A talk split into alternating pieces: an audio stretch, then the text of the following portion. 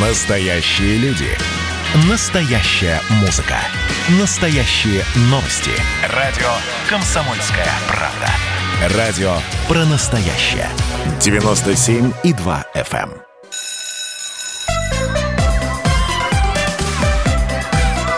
эм. Родительский вопрос. На радио «Комсомольская правда». И снова, как всегда в это время, доброе утро, добрый день и добрый вечер. Я вот всегда приветствую с радостью э, наших слушателей вот именно так, потому что нас слушает вся страна, 11 часовых поясов.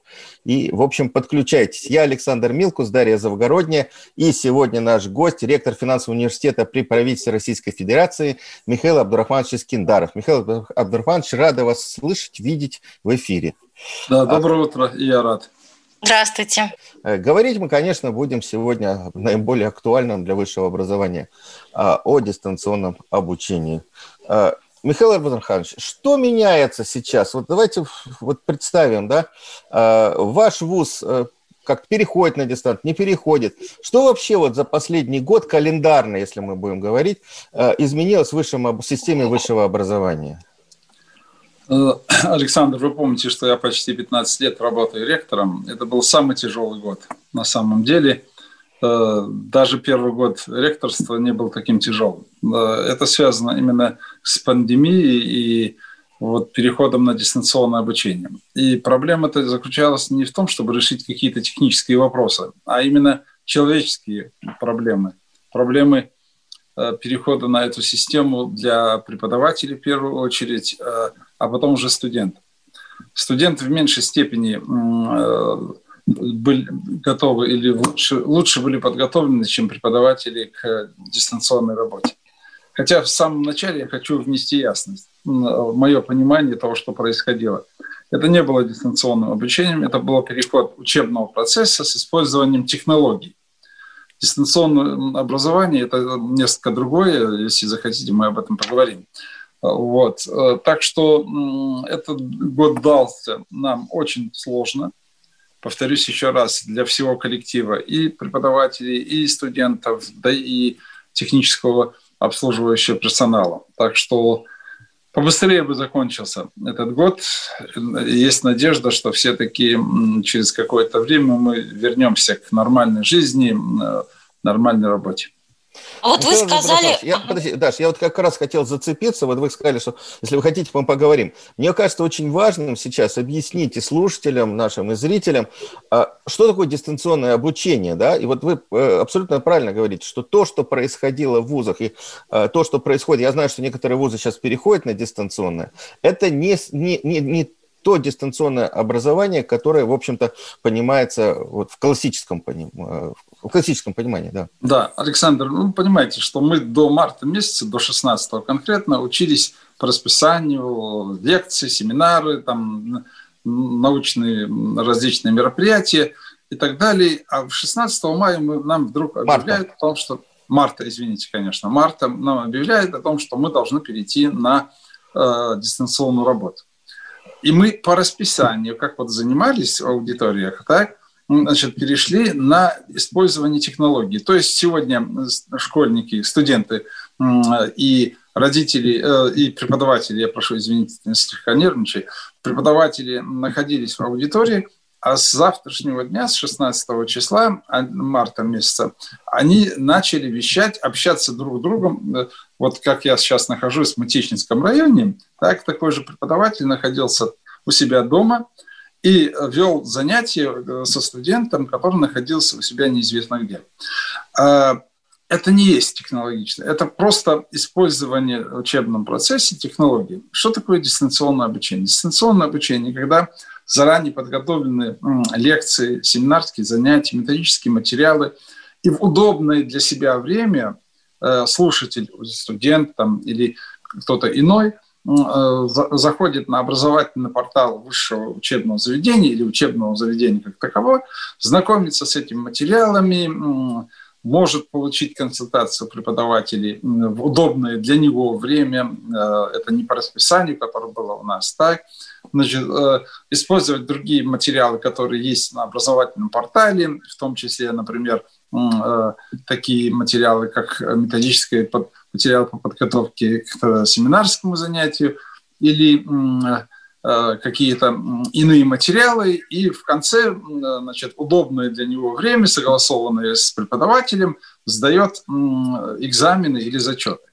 Вот а то, что мы делали, это вот, еще раз повторюсь, значит, переход на использование различных программ. Вот с вами беседуем через известную программу.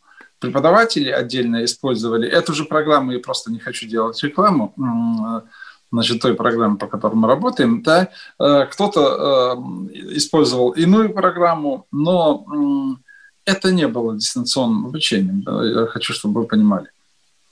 Да, да. А что ж тогда, а что ж тогда дистанционное вот обучение? дистанционное уже мы сейчас про. А то, что я перечислял, это когда mm. удобное для студента, для слушателя время, он знакомится с уже подготовленным материалом. Понимаете, что это есть? Угу. Михаил Абдурахманович, а вот вы сказали, что студенты оказались лучше подготовлены э, к, к переходу на такую, такую на удаленную форму, чем преподаватели. Э, преподаватели сталкивались с какими-то проблемами. С какими? Не могли бы вы сказать? Ну, э, нельзя забывать, что все-таки, несмотря на то омоложение, которое идет в вузах, э, большое количество преподавателей, чей возраст давно уже за 60. Да, это, это категория людей, которые не всегда хорошо общаются с техникой. Это первая причина. Вторая причина – морально не были готовы к такой значит, mm-hmm. перемене. Да, э, э, ну, нельзя скрывать о том, что преподаватели – это такие живые люди, у которых дома есть и э, дети, и старики, и иные проблемы. Есть проблемы и просто житейские, когда у него нету, не, неоткуда вести занятия. Тут сидит рядом ребенок, требует, чтобы его покормили, тут сидит, а он должен по расписанию. Он не может выбрать, когда ему легче преподавать или преподавать. Он сидит по расписанию в 8.30 утра, условно, в понедельник есть занятие, он должен в 8.30, несмотря на то, что к этому моменту он должен поднять ребенка, покормить, пойти там куда-то. Э, ну, множество еще других проблем. Ну, и еще одна проблема, конечно, это то, что, э, как я уже в самом начале говорил, не все преподаватели были готовы к использованию тех же программ, которых мы с вами используем. Да? И я помню, э, я как-то даже публично об этом говорил, мне написала очень трогательное письмо значит, профессор о том, что она много лет проработала в университете, считает себя большим специалистом в той сфере, где она работает, но так как она просто не способна вести занятия честно, вот в той технологии, которую ему, ей рекомендуют, так, она вынуждена уйти из университета. Такие случаи тоже были. Так что э, это не так было просто. Не так просто. Э, и еще раз повторюсь, это было испытание и для Э, преподавателей. И я здесь, пользуясь случаем, хочу лишний раз похвалить наших студентов. Они э, создали клуб э, волонтеров, который помог здорово нам всем. Они ездили к преподавателям старшего поколения, подключали компьютер, учили элементарным значит, основам вот этой техники, и преподаватели были благодарны. Но самое главное, что мы Э, эти проблемы, основном технические, социальные проблемы мы так и не решили, э, конечно. А вот технические вопросы ведения образовательного процесса мы решили в течение недели.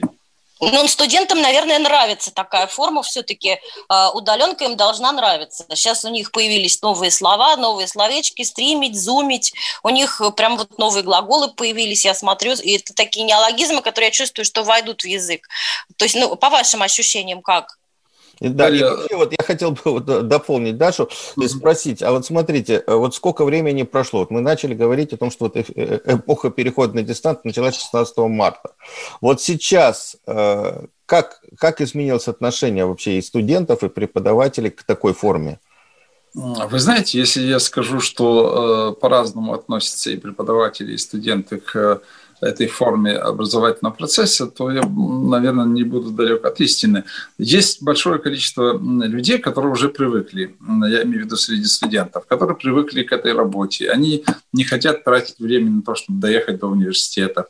Но абсолютное большинство студентов – это все-таки люди, которые хотят общаться, хотят быть в аудитории, хотят видеть живого преподавателя и хотят просто-напросто э, поговорить со своими друзьями, ведь э, университет – это не место передачи каких-то компетенций, навыков, это все-таки место общения, место становления человека как личности и приобретения друзей.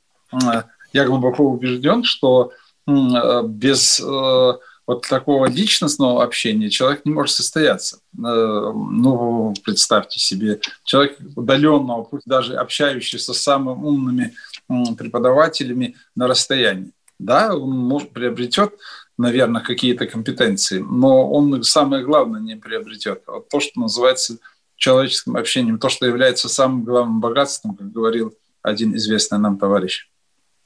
А сейчас финансовый университет вот в, в какой ситуации?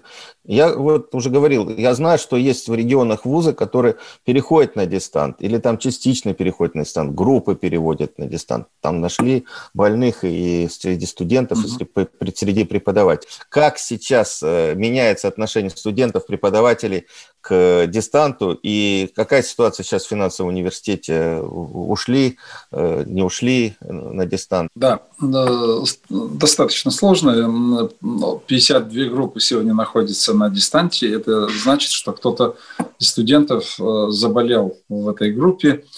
Э, это примерно 8% от общего количества групп. Э, то есть пока Ого, еще... Сколько у вас групп-то?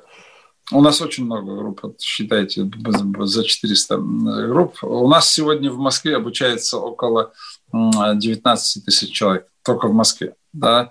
А у нас еще 27 филиалов по всей России. Да? Э, общая численность 47 тысяч студентов, так что у нас большой университет. И э, мы перевели уже э, неделю назад аспирантов, магистрантов, магистров и вечернее отделение на дистант. То есть они учатся по той технологии, которую до сих пор мы использовали. Планируем ли вы, захотите задать наверняка вопрос, планируем ли переходить на целом по университету. Да, все, да. все будет зависеть от обстановки, которая будет э, в целом по стране, университету, но очень надеемся, что этого не будет. Я вернусь чуть... Да, Дарья.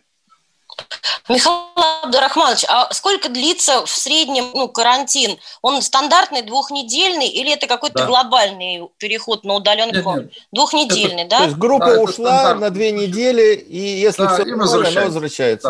Да, да, возвращается. Э, по последним данным, э, среди преподавателей, шесть преподавателей у нас болеют, это также не так много. У нас общая численность в Москве 1800 человек. Э, поэтому мы собираемся продолжать образовательный процесс, хотя не скрою, что почти каждый день получаю от студентов э, просьбу, нельзя ли нам все-таки уйти в, на дистант, мол, опасность и так далее, и так далее. Но если соблюдать все требования, которые сегодня мы предъявляем, э, это и маски, и дистанции социальные, все-таки есть надежда, что мы сохраним образовательный процесс. Я все-таки хочу вернуться к вопросу, хотят ли э, уходить студенты на дистант. Вы знаете, э, как я уже говорил, есть категория студентов, которые хотят, но большая часть сегодня не хотят уходить на дистант. Хотя, если обстановка будет хуже, чем сегодня, то мы будем вынуждены уйти. Михаил Абдамович, э, как вы скажите, пожалуйста, а как вот в этом году э, была приемная кампания? Она чем-то отличалась от прошлой? Сильнее студенты пришли, слабее? Э, вот все-таки они же готовились к поступлению в ВУЗ через дистант. Насколько качество да. их подготовки изменилось, если вы это мерили уже? Ну, по формальным параметрам, э, студенты э, сильнее и лучше. Почему я так говорю? Потому что, ну вот, давайте посмотрим средний балл. Любимый нами с вами, еще мы тогда лет 10 назад дискутировали по поводу ЕГЭ, э, сильной и слабой стороны. ЕГЭ 90,8 балла. Это на бюджет. Это очень много. Ну, это думаю... вообще круг... отличники практически. это фактически отличники. Так? Это даже с учетом того, что у нас бюджетных мест более полутора тысяч да, только в Москве. Эм, среди поступивших в этом году 313 олимпийцев. Я думаю, что это тоже люди, которые прошли серьезный отбор и сдали ЕГЭ не менее чем на 75 баллов, профильный предмет. Да? Э, так что по формальным параметрам э, в этот год э, хороший. Но насколько значит, их реальные знания соответствуют вот этим показателям, мы опять-таки с вами опять напомню многолетние разговоры на эту тему. Трудно сказать. Мы раньше проводили в сентябре месяце свое исследование. Мы пропускали всех значит, э, через свое сито, которое называли контрольная проверка поступивших. По, Последние... по математике вы делали, да? По математике, да. иностранному языку, угу. да. Последние несколько лет мы этого не делаем э, в надежде на то, что все-таки э, получше стало в связи с тем, что контроль за сдачей ЕГЭ значительно усилился, усилился в России. И надо признать, что Э, Сергей Сергеевич Кравцов с командой сумели навести порядок в этом направлении. Но что за категории людей, мы фактически с ними не общались. Мы общались вот так, как мы с вами сегодня общаемся. Э, мы даже до 1 сентября никого из этих людей не видели. Да, угу. и, да и потом, да и потом э, собрать э, ребят, пообщаться вместе, посмотреть, провести какие-то мероприятия нам не, не удается, потому что, во-первых, запрет, во-вторых, и сложно. У меня э, буквально э, через неделю будет так называемый час ректора. Это когда все желающие приходят в известную аудиторию и задают любые вопросы на любую тему. Да? И я вот хочу больше внимания в этом году уделить первокурсникам, попросить, э, чтобы они прислали свои вопросы, поучаствовали, вот как мы с вами сейчас разговариваем, на дистанте. Вот. Э, по мнению руководителей департаментов, у нас вместо кафедры сейчас департаменты и факультетов, в целом обстановка нормальная, и мне кажется, что первый курс неплохой. Сессия покажет. Сессия угу. покажет. Аж какие у вас советы для тех, кто будет поступать в следующем году? Потому что они тоже, ну, многие ребята сейчас учатся в школе на дистанте. А, может быть, есть какие-то секреты для тех, кто хочет поступать именно в финансовый университет? Особых секретов нет. Э, готовиться. Э, лозунг «учиться, учиться и учиться» никто не снимал. Да? И, а вот использовать какие инструменты для этого э, трудно сказать, но я бы рекомендовал э, также активно участвовать, например, в Олимпиадах. Готовясь к олимпийским задачам, э, ребята все-таки познают больше, общаются с большим количеством и материала, и людей, и это им помогает сформироваться. А потом соревновательный фактор играет большую роль. А на базе финансового университета есть какие-то олимпиады, по которым можно поступить? Да, у нас большое количество олимпиад, в том числе олимпиады, которая называется «Миссия выполнима твое призвание финансист», которая проводится уже 12 год. Есть эм, олимпиады э, по всем направлениям. У нас эм, есть, собственно, олимпиады Э, даже по английскому языку, математике и так далее, и так далее. Э, можно выйти на наш э, сайт университета, очень простой, fa.ru, и там в разделе «Поступающим» есть все эти параметры, и мы ждем, так же, как и предыдущие годы, талантливых ребят. А конкурс... А. Ну, Даш, ну давай, задай. Я просто, я уже так переключился мозгами в сторону абитуриента. Насколько конкурс сложный? То есть, ну, не, не сложно, а сколько человек на место-то? В целом по университету в этом году было 11 человек на место. Э, да, Нормально. Да, это, ну, как всегда, э, неплохой конкурс. Это я веду речь о бюджетных местах, да, но в этом году на некоторые направления мы вынуждены были увеличить количество принимаемых на платное отделение, например, на мировую экономику, на бизнес и экономику и бизнес факультеты. То есть просто хорошие ребята, сильные пришли, и не хотелось их отпускать. Да, да, да, да, да. Вот я говорил, например, по связи с общественностью, там э, люди чуть ли не с 300 баллами пытались на, на платный поступить. Э, так что 60 человек на место было на этом факультете. Э, так что спрос на университет есть, э, и я объясняю это исключительно тем, что выпускники находят работу.